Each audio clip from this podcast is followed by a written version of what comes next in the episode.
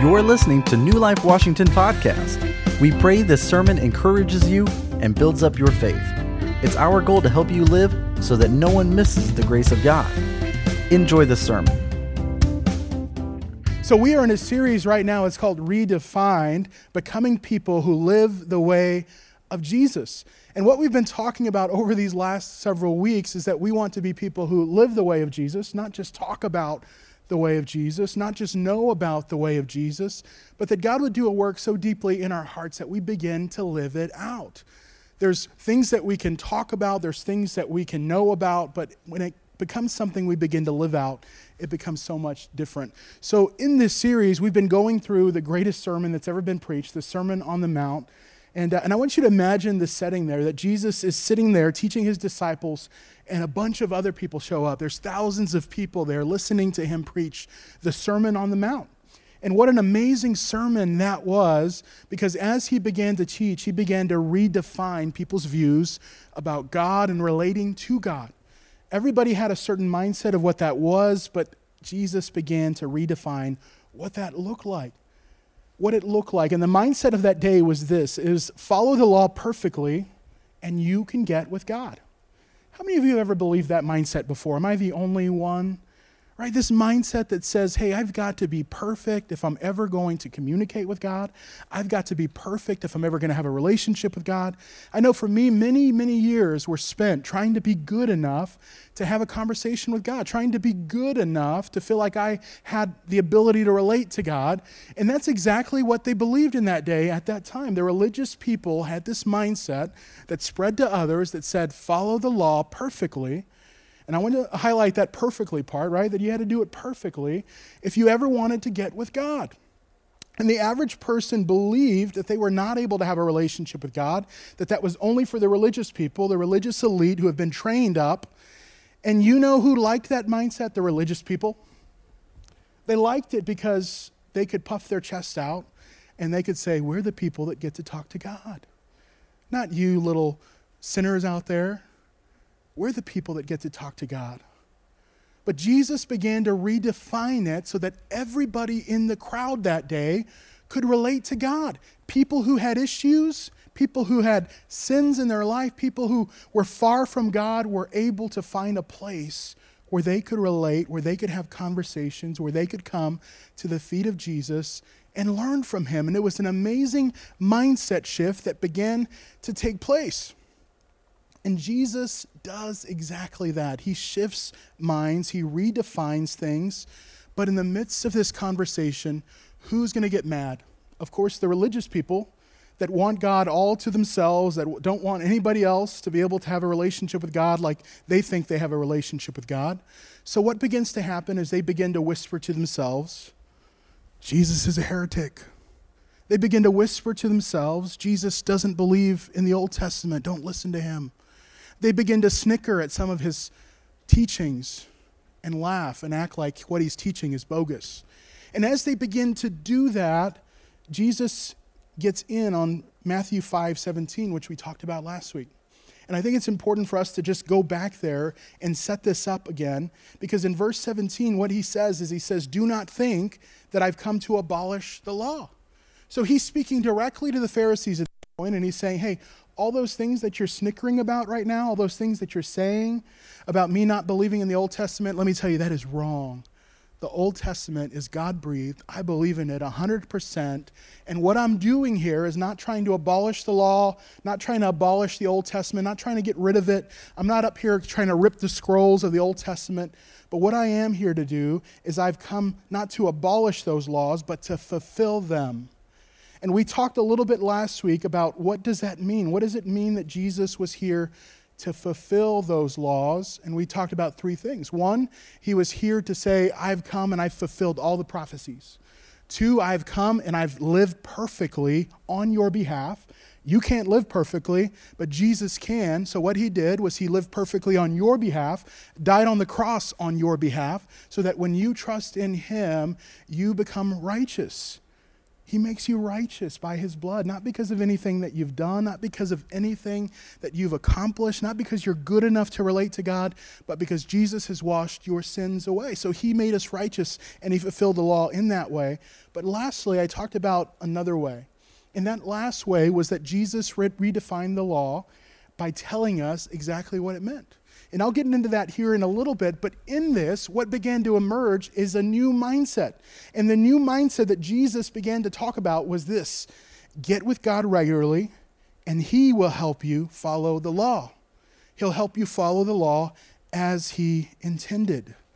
And I want to, I highlighted that part as He intended because I want you to see here that Jesus is going to begin to teach the next part of this and what he's doing is he's redefining what the Old Testament teaches and he's communicating about it as it is intended. So, so let me stop and explain that to you. And the example that I used last week is how many of you have ever received a text message or an email from somebody and you got the tone absolutely wrong in that email?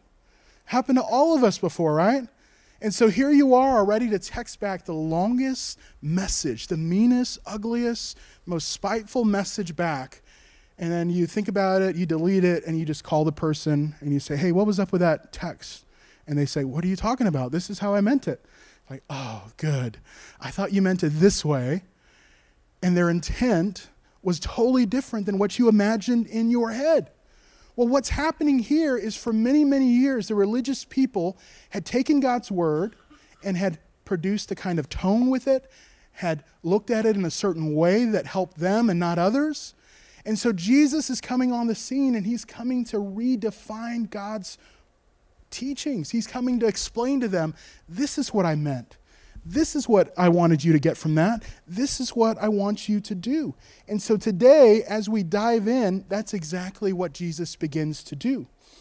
And it's important to, to see this and it's important to realize this because Jesus comes and redefines the Old Testament in some key areas because two things were happening. One, the Pharisees were masters of following the law, but not getting it in their hearts. They were masters of finding the loopholes.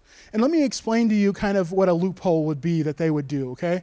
And, uh, and let me just go to your childhood. How many of you have ever had the moment growing up where your mom or dad said, hey, I don't want you to have a soda after this certain time? Maybe you were, uh, caffeine was something that was big for you. You couldn't go to sleep. So they said, I don't want you to have soda after 3 o'clock, whatever it was.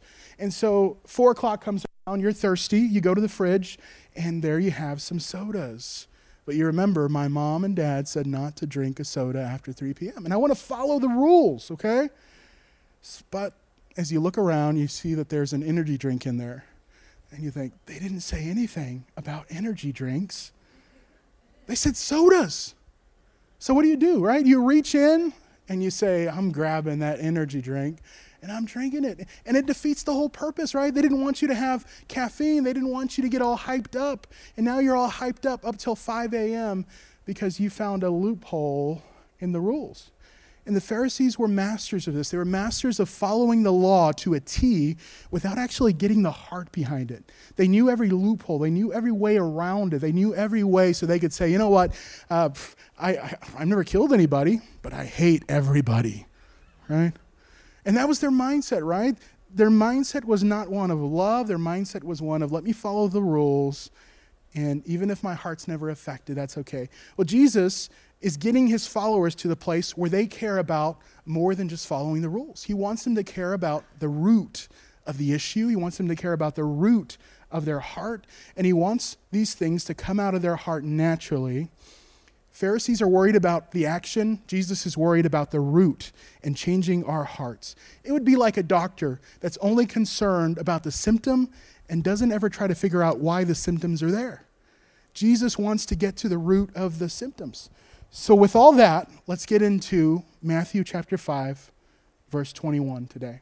Matthew chapter 5, verse 21. Let's begin there as we dive in to God's word.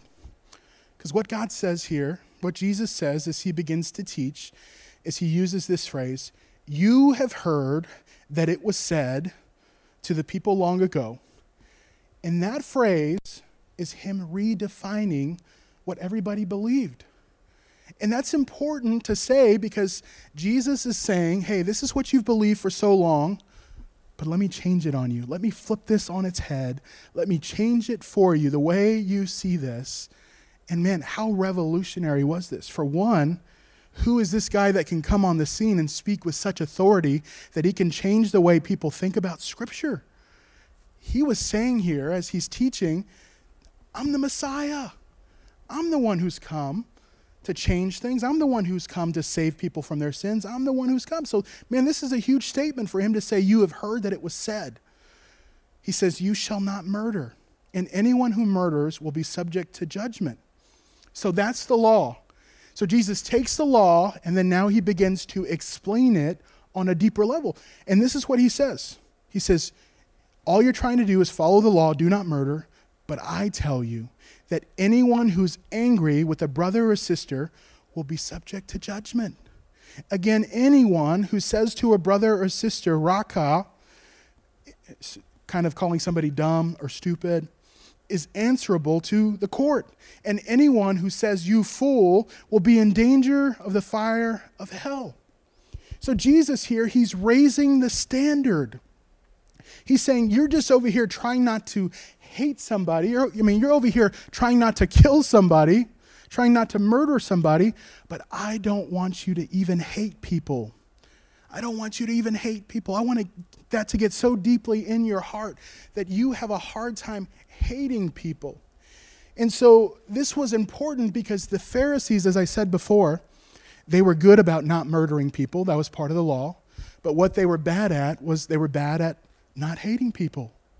And so Jesus is recognizing this. And not only that, but he's recognizing the root of murder. What is the root of murder? Well, you're not going to murder somebody unless you probably hate them. And so, what he's doing is he's saying if we can eliminate hate from our lives, we can also eliminate murder. But if you continue to hate people, what's going to lead is murder. Murder. And so, and so, what he's doing is essentially this. Let me give this example. There's a, a man who, uh, sorry, there's a woman who had this car, and uh, she was a bit older. She didn't want to drive it around anymore. She was having some trouble getting around, and she loved her car so much, she didn't want anything to happen to it. So she said, You know what? I'm going to hire a driver. So as she hires some drivers, she, she looks around, she tries to find the very best one. She's interviewing people and a bunch of people come in, and as she's interviewing them one by one, she looks at them and says, Hey, I want you to see where we're going to park this car every day. You see this wall right here? I, I want to I wanna ask you, um, how close do you think you could get to this wall uh, without, without scratching it, without hitting my car, without damaging my car in any way? And one by one, these drivers, man, they are show offs, right? They want to show how amazing they are at driving. So they said, Ma'am, I can get it within a foot. I can get it so close to this thing, nothing will ever happen to it. Man, I will not hurt your car. I can get it close enough. The next one's trying to show off, so he's like, man, I could get it even closer. I get it within six inches of that wall. I get it so close. You have no idea. And one by one, each of them talked about how close they could get it to the wall. Well, finally, a guy comes in and she asks the same question How close do you think you can get it to this wall? I love my car. I don't want anything to happen to it. So, what do we do here? And, and the guy says, You know what, ma'am? You love your car so much. I'm not going to get anywhere close to that wall. I'm going to park it so far away from that wall as I can that, man, that car is going to be perfectly. There's no chance it's going to hit the wall because I'm going to park so far away from it. And what Jesus is doing here by redefining the law is he's saying, hey, it's not our goal to get as close as possible to that as we can. It's our goal to get far away from it as possible. And you're not going to murder someone if you love everybody. And that's what Jesus is trying to do in our hearts. But once again, this too can be something that we manufacture. It could be something that we just talk about, we just say, you know what, I'm just not going to hate people. But Jesus wants to do a work in your heart. And the way he does a work in your heart is by you getting with him, by you spending time with him, by you connecting with him regularly. He helps you to get a love for people in such a way that you stop hating people in that way. But he continues this teaching by talking about hating others by saying this Therefore, if you are offering your gift at the altar and there remember that your brother or sister has something against you, leave your gift there in front of the altar. First go and be reconciled to them, then come and offer your gift. It was a big thing in that day, right? To bring your offering, to bring your gift to the altar, to make yourself right with God. So it was a big deal, a big part of your day whenever you did that. And so I want you to imagine a very important place that you might go to. What is that important place that you're, you're saying, man, once I'm there in line, I am not getting out of line? There's nothing. There could be no emergency in the world that is going to get me out of this line. I'm going to stick here. But what happens, right? There's a true emergency. Maybe you forget one of your kids at school, and suddenly you're saying, Oh, I got to get out of line. That's really important. That's an emergency. I got to go pick my kid up. Emergency, right? Another emergency. You leave the stove on. You realize it. Boom. I left the stove on. I'm in line here. I'm at the altar. But man, that's really important. I don't want my house to burn down. I'm going to go shut that off. Emergency. Those are the only things, right? Emergencies would cause you to leave the line. Well, Jesus is saying here that if you have hate towards someone and if you have a bad relationship with someone, there's friction between you and someone, that he thinks it's an emergency.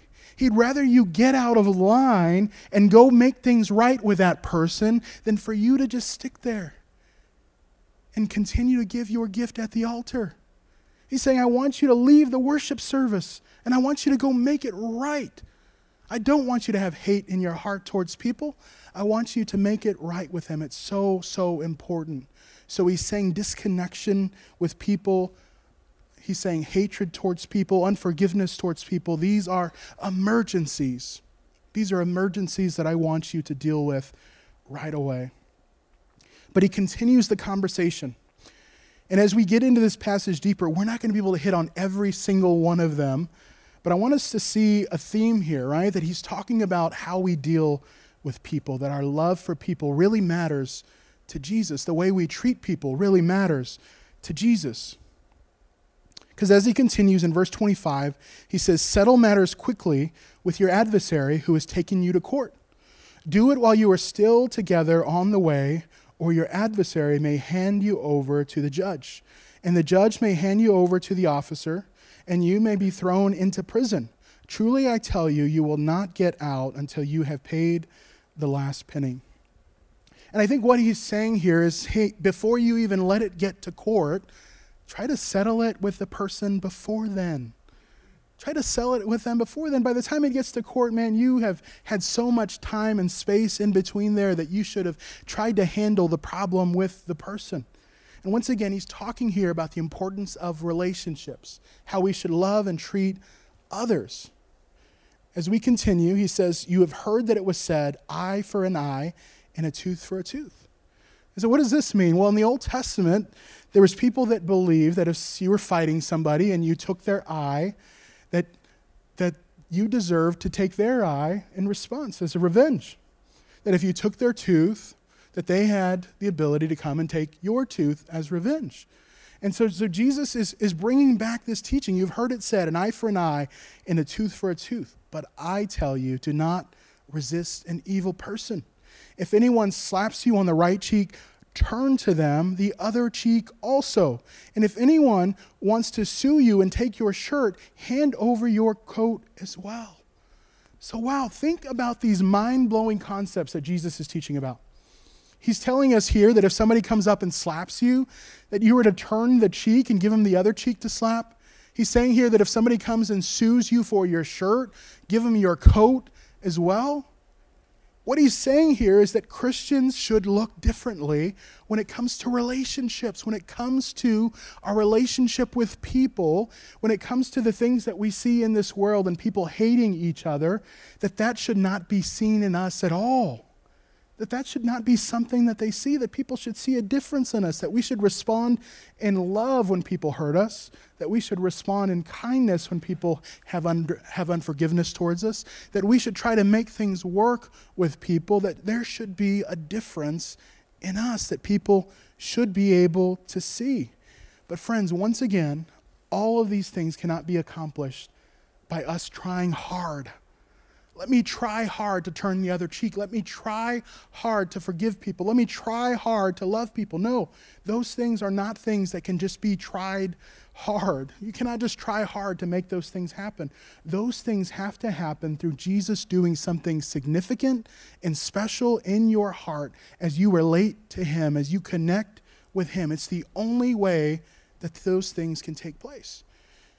He continues here, and this is a very interesting one. If anyone forces you to go one mile, go with them two miles. Say, Jesse, what in the world does that mean?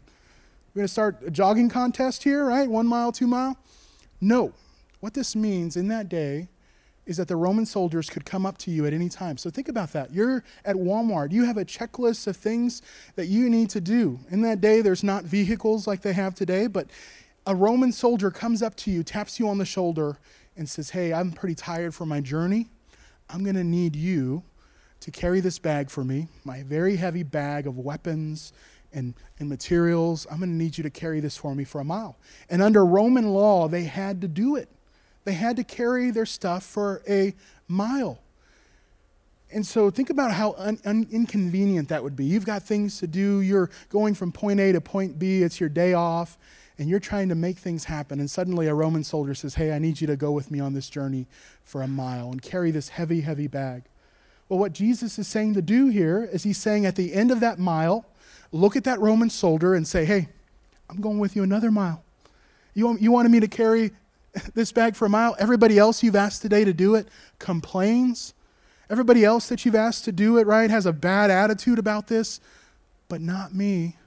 I'm a follower of Jesus and you asked me to carry it one mile, well, guess what? I'm going to go the extra mile with you. I'm going to carry it two miles. How do we do that in our day, right? Are you going the extra mile with people? Are you, are you having a bad attitude when people ask for your help? Or are you willing to go the extra mile for others? And Jesus is asking us here to go the extra mile for people. Give to the one who asks you, and do not turn away from the one who wants to borrow from you. So he's telling us to be givers, to give to others, to be generous. And beyond that, he continues here and he says, You've heard that it was said, love your neighbor and hate your enemy. So I want you to see a little bit of the progression here because the progression as he starts is don't hate your brother. But as he continues down down the road, now he's saying, I want you not just to not hate your brother, but I want you to love your enemies. And I want you to pray for those who persecute you. Think about that.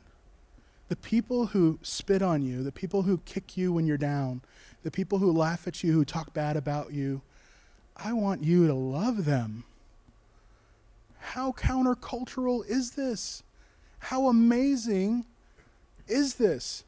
To love your enemy, to love your neighbor and hate your enemy is what they used to teach, but Jesus is saying, I tell you, love your enemies and pray for those who persecute you, that you may be children of your Father in heaven. He causes his sun to rise on the evil and the good and sends rain on the righteous and the unrighteous. He says this If you love those who love you, what reward will you get? Are not even the tax collectors doing that?